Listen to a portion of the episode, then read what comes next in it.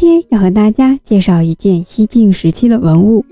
这件文物呢，是在一九六五年的时候，在我们温州瓯海区百象镇弥勒陀山西晋永宁二年墓中出土的西晋欧窑青釉瓷壶子。图片不惑已经放在简介里了。这件欧窑青釉瓷壶子，通高二十点八厘米，长二十六点九厘米。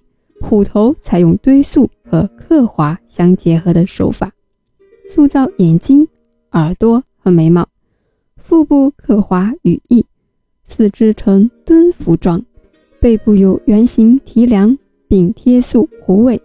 除臀部外，通体是淡青绿釉，莹润光亮。那什么是壶子呢？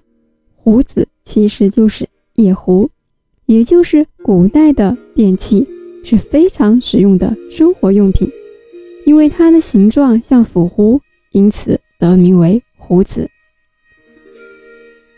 那刚刚不惑在介绍这件文物时呢，提到了一些瓷器制作的技法，比如堆塑、刻划、贴塑。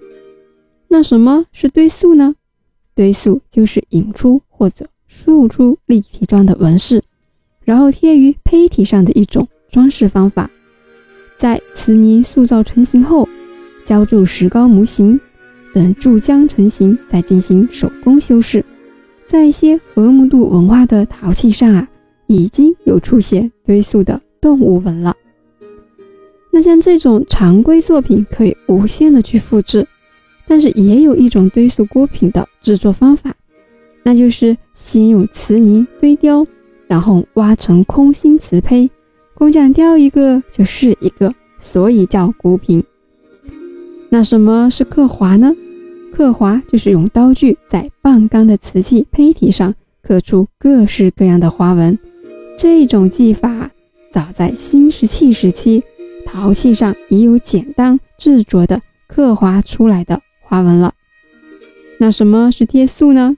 贴塑就是一种以模印或者是雕塑成型的物象，然后贴于器物造型上的纯构件装饰。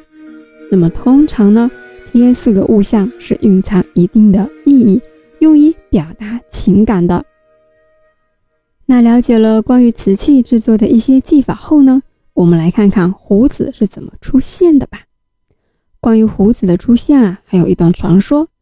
根据《西京杂记》里面的记载。某一天啊，西汉名将李广和他的弟弟一起外出打猎，射死了一只卧在那里的老虎。于是呢，就将这个老虎的形象铸成了雕制的器物，以此来示意对老虎的厌恶。书里的原话是：“入铜像，其行为搜气，是厌辱也。”古代人啊，对于老虎的态度是比较复杂和纠结的。一方面，人们比较畏惧和厌恶老虎，所以将他的形象制作成了夜壶。但是有句话又是说“将门出虎子”，所以古人对待老虎啊，是一种又爱又怕又厌恶的复杂心理。那最后呢，我们来讲讲虎子在墓室里是如何摆放的。我们大家都知道啊，古人是视死如视生。